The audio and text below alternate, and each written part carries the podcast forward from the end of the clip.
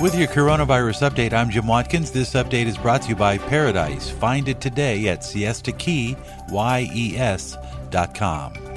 Just over 9.65 million total cases so far around the world of coronavirus.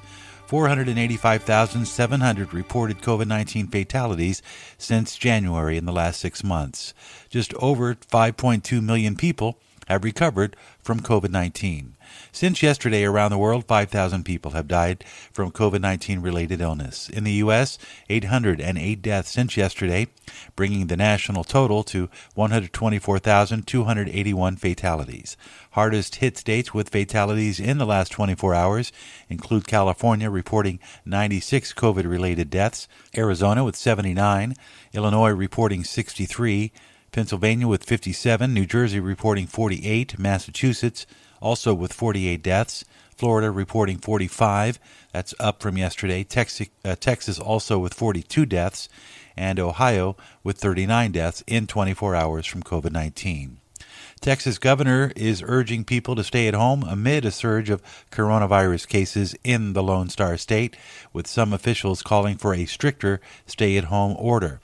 New cases and hospitalizations are rising at their fastest rate yet, something the governor called unacceptable, with Texas reporting more than 5,000 cases in a single day, breaking its previous record, according to health authorities. The governors of New York, New Jersey, and Connecticut announced on Wednesday that visitors from states with high virus infection rates must self quarantine for 14 days upon arrival. As of Wednesday, states over the threshold were Alabama, Arkansas, Arizona, Florida, North Carolina, South Carolina, Texas, Utah, and Washington.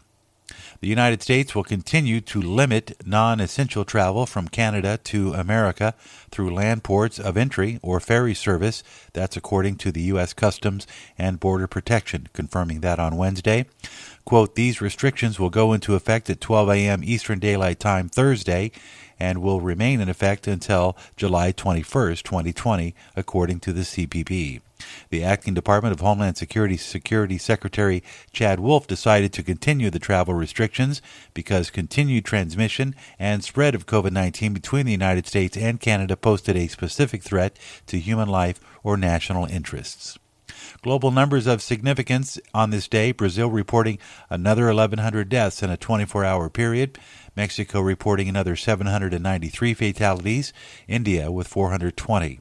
There are 10 countries now reporting double digit deaths from COVID 19 from one 24 hour period. Sometimes you just got to get away. Siesta Key Vacation in Florida is waiting for you. A spacious two bedroom suite awaits with bayfront views and ocean sunsets just a step away. You can book now, the rates are low. Go to www.siestakeyyes.com That's www.siestakeyes.com. Your room is ready. With your coronavirus update for this day, I'm Jim Watkins.